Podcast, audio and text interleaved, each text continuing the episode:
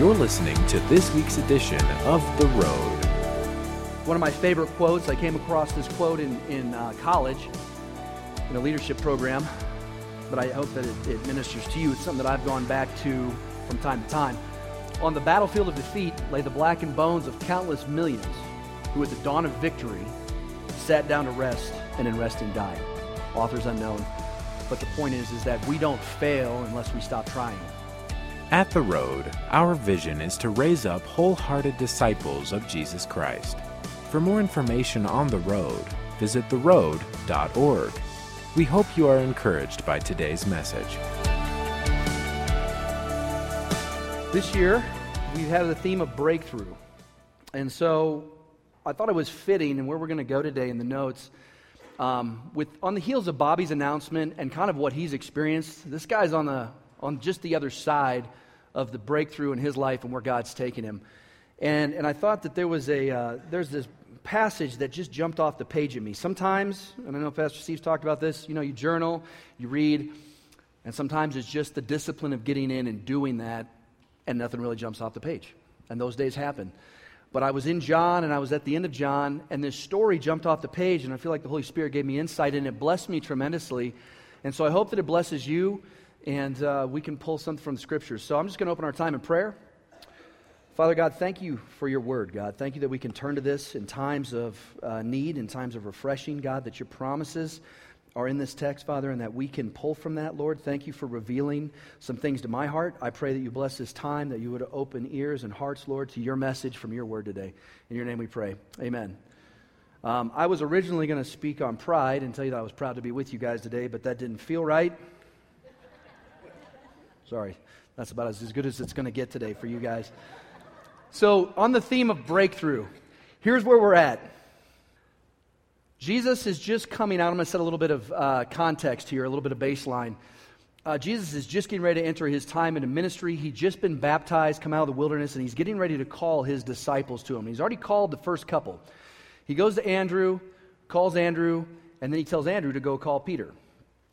And then, where we pick up the story for our purposes here is we're going to be in John 1, verses 43 through 51. And this is going to be the story here where we're going to talk about Nathanael's experience with Christ. And so, let's see here. Let's start. We're going to pick up right here in 43. The following day, Jesus wanted to go to Galilee, and he found Philip, and he said to him, Follow me. Now, Philip was from Bethsaida, the city of Andrew and Peter. Philip found Nathanael and said to him, We have found him of whom Moses in the law and of Nazareth, the son of Joseph. Also, the prophets wrote, Jesus. Now, what's interesting here is, uh, let me just quick note. In this particular script, uh, text in the gospel, Nathanael is believed to be referred to as Bartholomew and is referred to him in the other three gospels of Matthew, Mark, and Luke, and he's found right next to Philip. So this is considered by a lot of the, most theologians to be the personal name of Bartholomew. And that's important as we get into the story a little bit here. So, initial reactions from Nathanael's response to Philip's invitation. We found the Messiah, he's from Nazareth. Nathanael's response can't be ignored in verse 46. And Nathanael said to him, Can anything good come of Nazareth? And Philip said to him, Come and see. Now, what's interesting here is that Nathanael's from Cana, right? A close cousin or, or a close city to Nazareth. Also about 200 or about 2,000 people. Not exactly a booming metropolis. Not exactly sure why he big leagues him here uh, and kind of goes that route. But what he is, is he's a little bit uh, snarky in the moment, but he's also ignorant to the fact that actually Jesus, as we know from the story of the Nativity, goes to the hometown of Joseph in Bethlehem, the city of David. So, not quite understanding the full text here. Pick it up here. Nathanael goes down the road, and so he's greeted by Jesus. Jesus saw Nathanael coming toward him and said of him, Behold, an Israelite indeed, in whom there is no deceit. Jesus greets Nathanael very enthusiastically, pays him a high compliment. For sure, he's probably aware of, of the other moment. I mean, he is the Lord, so he probably, you know, in a spiritual context, had heard Nathanael kind of dog him. But he doesn't come back and say, hey, here's Nathanael. Can anything good come from Cana? No, he actually compliments him in a very tremendous way. He, he calls out his identity as an Israelite first, and then he says there's no deceit. He's not a, he's not a false man, he's honest, right? He, doesn't, he does not full of trickery, he's full of truth. This stuns Nathanael. Sudden, he's going, How does this guy know me?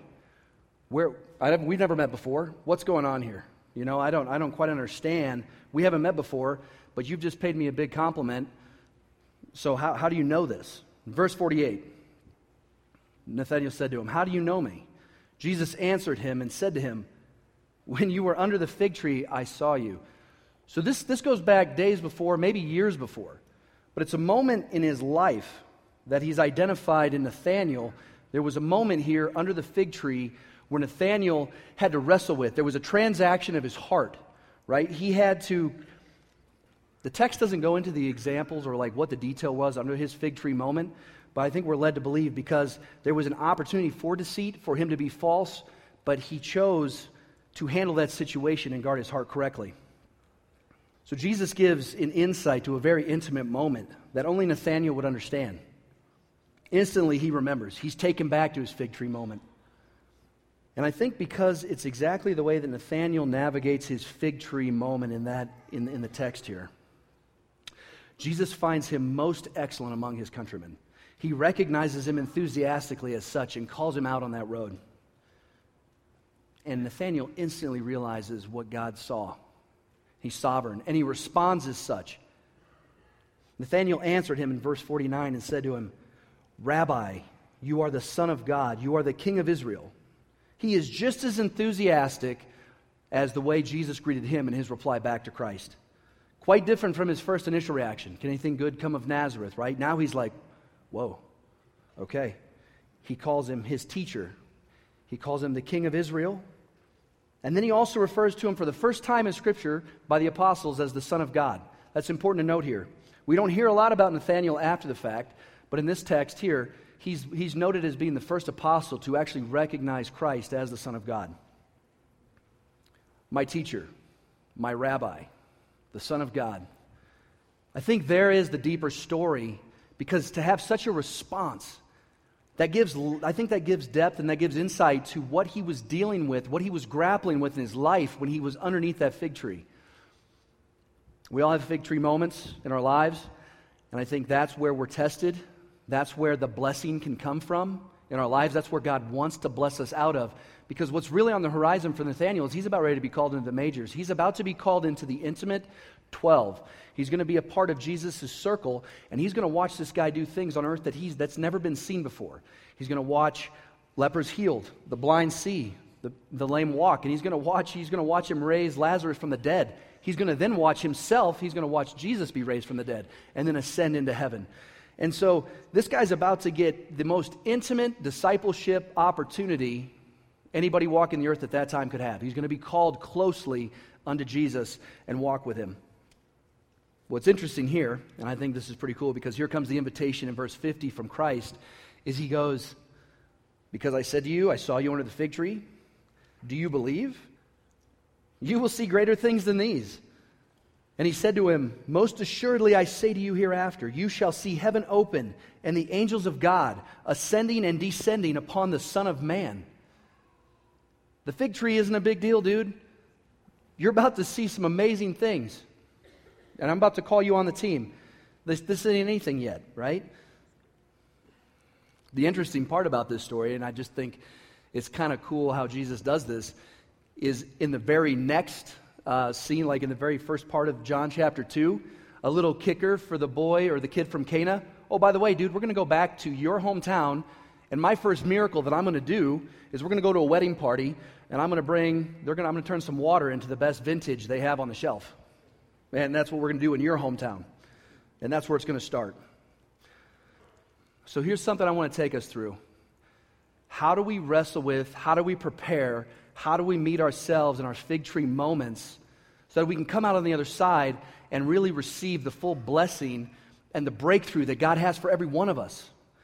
And I have three things here I'm going to share with you guys. And I think what I would just say is, I want to use Bobby as an illustration. I know he's preparing for the barbecue, but in so many ways, I watched my brother walk through these, these, uh, this process in a very short, condensed time. And I don't know how long Philip was under that, or sorry, Nathanael was under that fig tree. Could have been a day, could have been an hour, could have been a lot longer. But the point was, is how he handled himself in that moment. How he handled the posture and the position of his heart is how he was able to find the breakthrough and the blessing that was ultimately going to be called into. That's the value that Christ saw in him to bring him on the team in the intimate 12 circle. Let me just say this as we get into this in the first, in the first uh, and we go through the next three things. Uh, my disclaimer to you guys is that if we approach our fig tree moments half hearted, not prepared, we're going to fail. We're going to miss the, ultimately, we're going to miss the blessing, the full blessing, and the breakthrough that God has for us. And these are surprising moments. Sometimes uh, it's very obvious. Sometimes we don't know, and we find ourselves in that moment under a fig tree trying to make a decision. The first thing that we have to have, and I think this is crucial, this is fundamental, and this is where we all have to go, and sometimes we have to be reminded, is that we need fellowship. We need fellowship with the Father, and it has to be daily. Lamentations 3:22 The faithful love of the Lord never ends. His mercies never cease. Great is his faithfulness. His mercies begin afresh each morning. If you don't write anything down and you put that on your bathroom mirror and that's what you wake up to, before you get busy in the brain and you go up and you're brushing your teeth and you read that scripture, that should fortify yourself. That should fortify your spirit that that's the Lord of hosts, that's the Lord of creation, that's who I serve, that's who I'm in the kingdom with, right? And so I have new mercies from him every day. Now, some of us are married here. Some of us know mercies aren't refreshed every day. Sometimes what happened yesterday follows us into today. All right? And some of that, most of that time, is my fault to be fair. My wife's very gracious and forgiving, and usually it's me that has to wrestle through some things. You guys are silent, so by your silence, I just agree that you agree with me that you know you're wrong. All right, so there you go, man. Um, it's good. Um, the other thing, right, and so because his mercies are made afresh, and this is the promise that we can build our lives on. If we know nothing else, we can wake up the next day and know God's ready to receive us. He's ready to have a fresh day with us refreshing is an open invitation for us, and it's us who decide not to follow through with that, not to receive that refreshing, not that intimate moment where we're renewing our mind and our heart and our soul and our strength for what's ahead and the days ahead and the battle that the enemy's got for us. You hear us talk a lot about this. I joke about this sometimes in our seven minute pit stop. We actually need a dictionary of definitions for vernacular that we have here at the road bloodstained allies, wholehearted.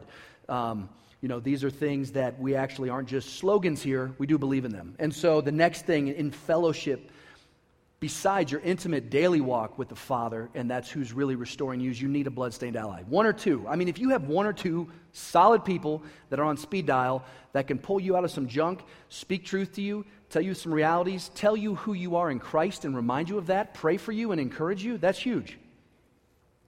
We're not desperados, we're not meant to be. Sometimes, as guys, we all too easily go that direction. But here's the problem is that when we get into that mode and we're alone, this is where the devil is most effective. It's where he's going to get alone with you in your head and he's going to put some assignments or some agreements on you and you're going to walk in that false identity for a while and you're going to walk out of the strength that you have available to you in Christ. Now, what's weird about this, it's not weird, it's just it's the way God is faithful to us, is when I was preparing for this, God had a little way of kind of helping me deal and prepare for this because I had a moment of my own about a week and a half ago. And kind of we talk about uh, at our men's events where we go from, you know, alert and oriented times, you know, when the first responders have it, times zero. Steve talks about this from zero to four. And I had a moment where I was a little bit shaken and I found myself in this moment of, I got some news. I'm like, how am I going to deal with this? How am I going to process this? Where am I going to go? And immediately I went in my heart to holding tight to the, you know, tight to the wheel, tight to the rope. And I'm going, yeah, um, I'm trying to figure it out in my mind, in my own understanding, in my own flesh. And my heart, I could sense my heart starting to get sour. If I let to go that direction, if I went too far, bitterness was going to start to creep up, and, and I was going to deal with that moment in a very wrong way. But I got with the Lord. I was encouraged. I picked up the phone. I called my buddy. He encouraged me, gave me insight. He said, Hey, man, I was just on the other side of this thing, and here's what I encourage you to do. And here's who you are, by the way. This is who God made you to be. And this is how I see you. And I love you, and I'm going to miss you. And I'm like, dude, sucks that you're moving to Nashville. Whatever, bro. but he's, he's awesome, and he really helped me in that moment. And I love him, and I'm going to miss him. But you guys have to have that. And, you know, we're still going to talk. We're still going to have that, that connection, but he won't just be a knock on the door.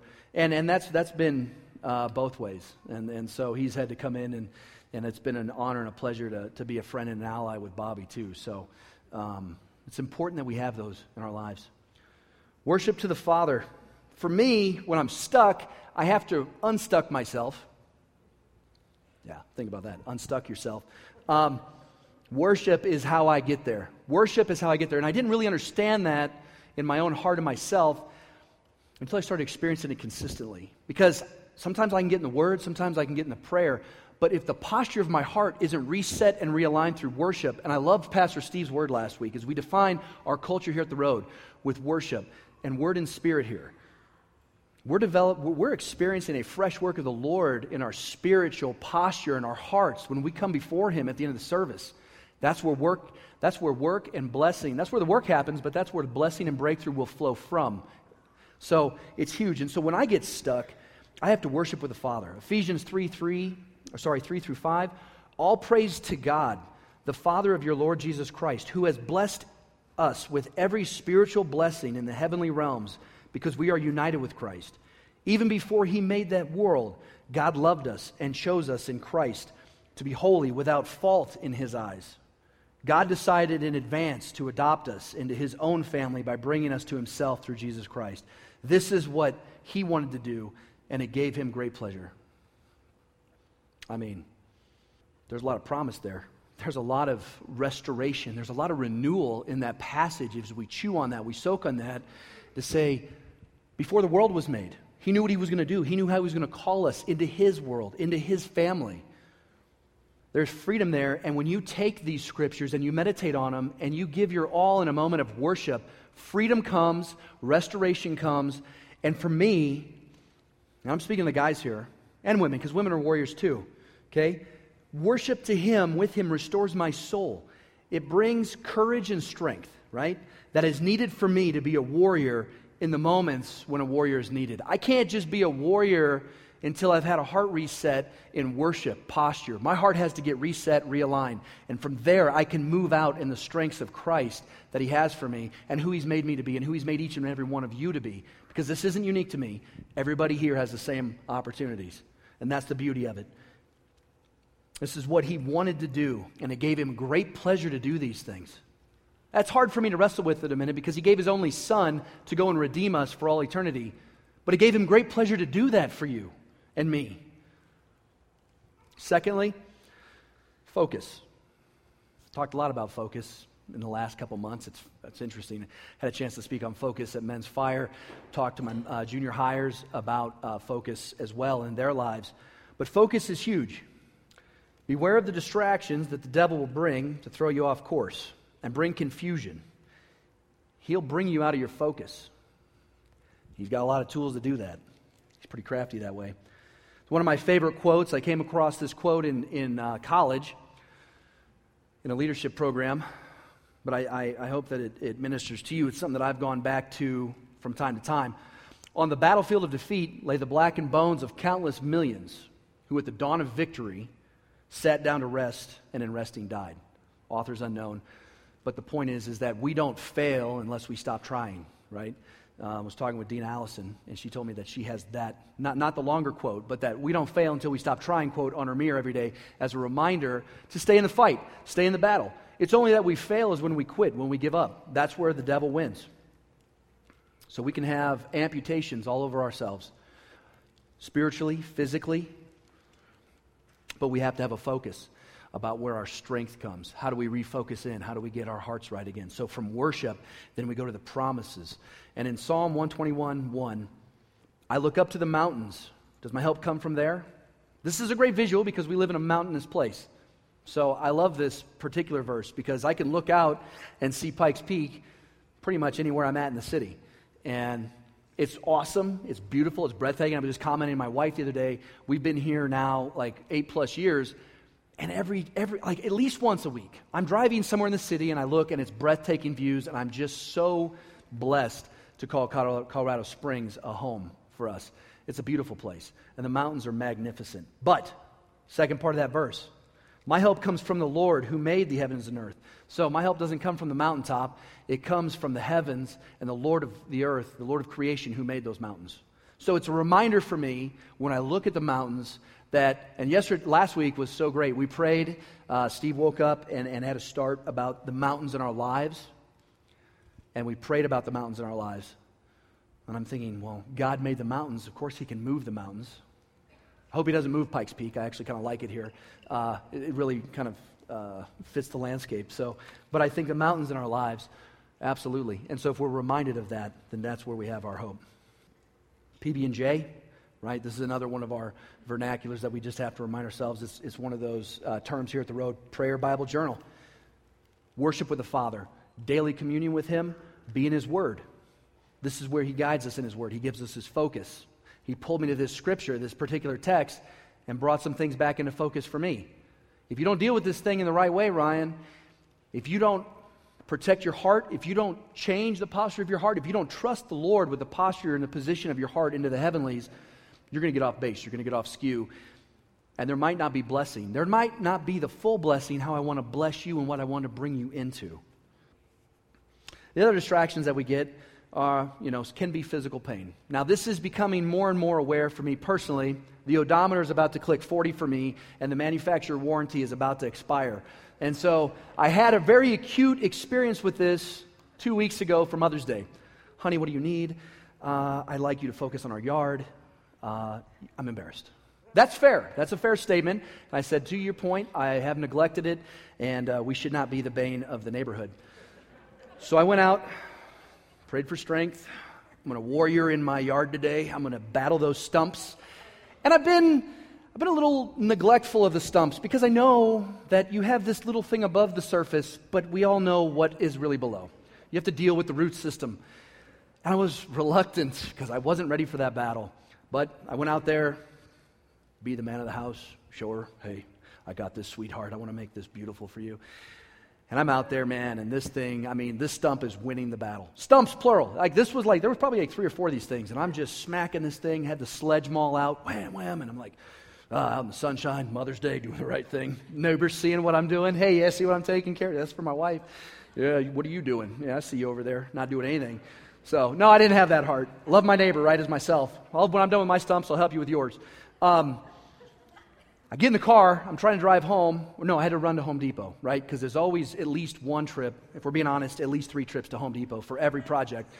I'm trying to grab my wheel so I can steer the thing, and I'm like, oh my gosh, like this acute fireball shoots up my, my, my, my, uh, whatever this part of this is, the forearm. Thank you.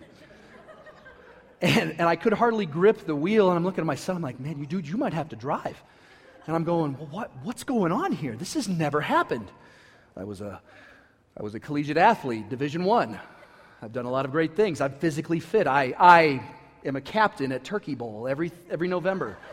You know? So it's like, why is my body failing me right now? But it was in a big way. And I was like, ah, oh, steer with the left hand. Um, but I realized that vitamin I is a real part of vitamin A, B, C, and D, and E, ibuprofen. And I needed some vitamin I to set some things right. And I have like had, you know, like I feel a little bit uncomfortable. I've never really taken those things before, not for any particular reason other than I didn't have a reason to.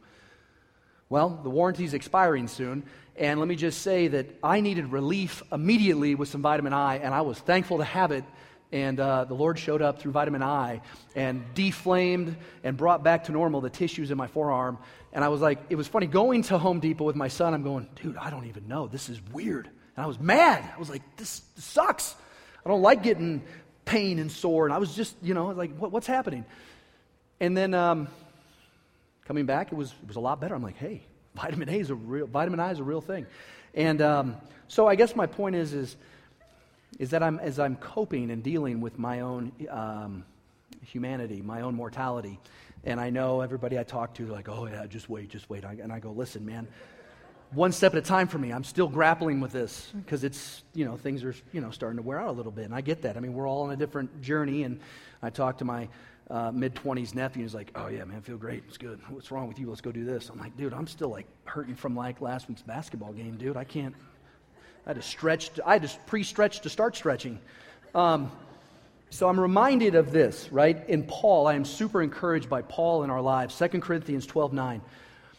And he said to me, My grace is sufficient for you. My strength is made perfect in weakness. Therefore, most gladly, I will rather boast in my infirmities, that the power of Christ may rest upon me. Therefore, I take pleasure in infirmities, I re- in, in reproaches, in needs, in persecutions, in distresses, for Christ's sake. For when I am weak, then I am strong. And that was definitely reassuring for me. And I've, and I've definitely hung there uh, in the last couple weeks. Uh, thirdly, faith right? Our faith in Christ and his eternal goodness will see us through if we're obedient. Hebrews 11:1 1. Now faith is the substance of things hoped for, the evidence of things not seen. I heard another illustration that I love so much.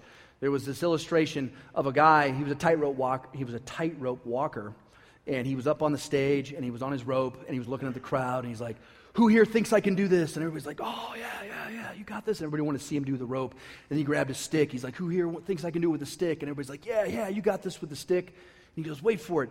And he pulls this wheelbarrow up, sets it on the rope. He's like, who thinks, who wants to see me do it with the wheelbarrow? And everybody's like, yeah, yeah, do it with the wheelbarrow.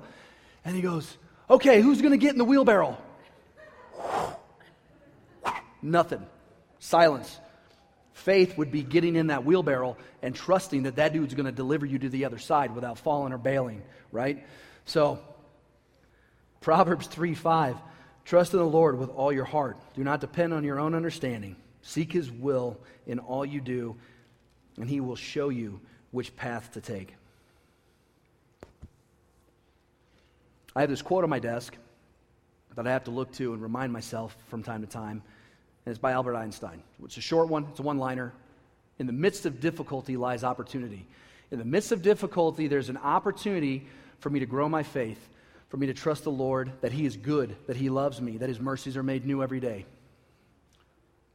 When I come to things in life, the natural response is fists.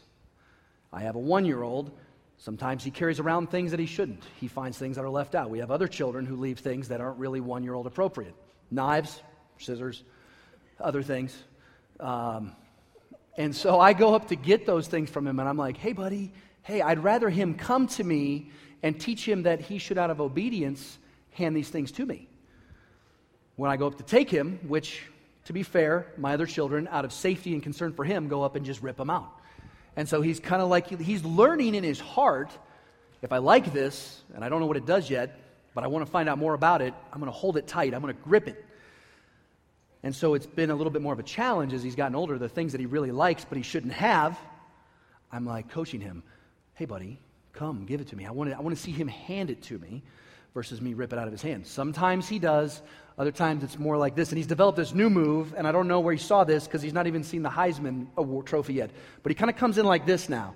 Kind of like boom, he'll bring it in and Heisman me. And he does that to mom. And I'm going, where do you learn this? It's a natural instinct in our flesh that maybe sometimes we're gripping things that we shouldn't when really our posture, and this is the obedience and this is where the blessing comes, is instead of this, we come like this. God is showing me some things this year on multiple fronts in my life where I've been like this, and I'm hanging on, and I've got this, and yeah, Lord's behind me instead of in front of me. And really, what I need to be doing, instead of being in the back seat or even beside me, is come at Him like this.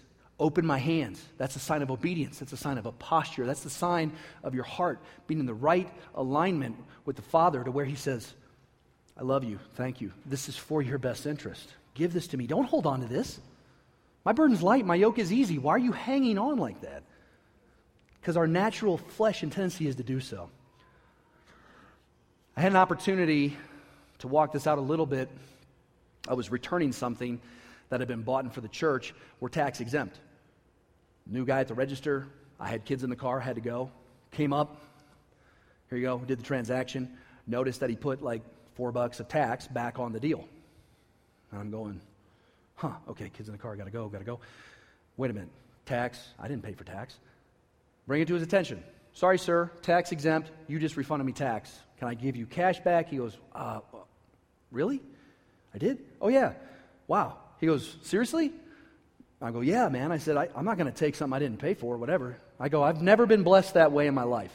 I said, Not to say I haven't done it, but I'm going to say the times when I've done it, I've never been blessed. And I know better now that if I'm going to do that, there's going to be something down the road because of this little silly moment right here, because of convenience or time, over $3, I'm going to cheat myself from the full blessing that the Lord has for me. I might be cheating myself from the bigger moment of the breakthrough that He has for me in my life. Over three bucks. I come back out of the car. Well, so he had to get the manager, and what turned into like a three minute transaction was turned out to be like 15 or 20. Come out to the car, Sam, thanks for your patience. Everybody here still alive. Everybody got their arms and limbs attached. Nobody tore each other apart while I was gone. That's a risk when you leave them alone for a little while. Came back, they were together. Everybody was playing as a team. I said, took that a little bit longer, and here's why. Guy tried to give me something that wasn't mine, and we had to go through the right way to do this. We had to take the time to do it the right way because that's where the blessing is for us. Don't cheat yourselves from trying to take the shortcut, right? There's blessing on the other side of that. And I want to leave this with you guys. Another example that wasn't mine walking. I was on the outside mentoring this person kind of from a distance. And this young man, this gentleman, had come to me, and he had made a pretty specific decision over this last year to get real focused on God, be real intentional with that. And he went all out. He was making an impact, he was making a kingdom's difference in the lives of young men and women. And he came to me and he said, You know, there's this girl that showed up on the scene all of a sudden last couple weeks. And, and, I, and, and it's just been kind of a it's been a hurricane. It's kind of taken me off my game. I've lost my focus. I really like her. I've been praying about the right woman in my life. And he was on a quick trajectory with the wrong person to take him out of the game and off his focus. And i said to him i said dude if you follow this if you follow this you could be leaving a different legacy from all the hard work that you've done. And that's not what God has for you. You could be limiting the breakthrough and the continued blessing that you're experiencing now where God really wants to take you. You think you've seen some things. There's something on the other side of this that's very real for you. So I said, don't cheat yourself. You already know in your heart it's not right. And, and he confirmed that. And he knew. He knew. But that's where we can be blood stained allies for each other. You've been listening to The Road we hope you have been blessed by today's message. To connect with us further, visit theroad.org. If you are walking through a difficult time, we want to pray for you. Go to theroad.org, click on the Ministries tab, and go to our prayer page to send us your prayer request. Thank you for tuning in today, and be sure to listen to the next edition of The Road.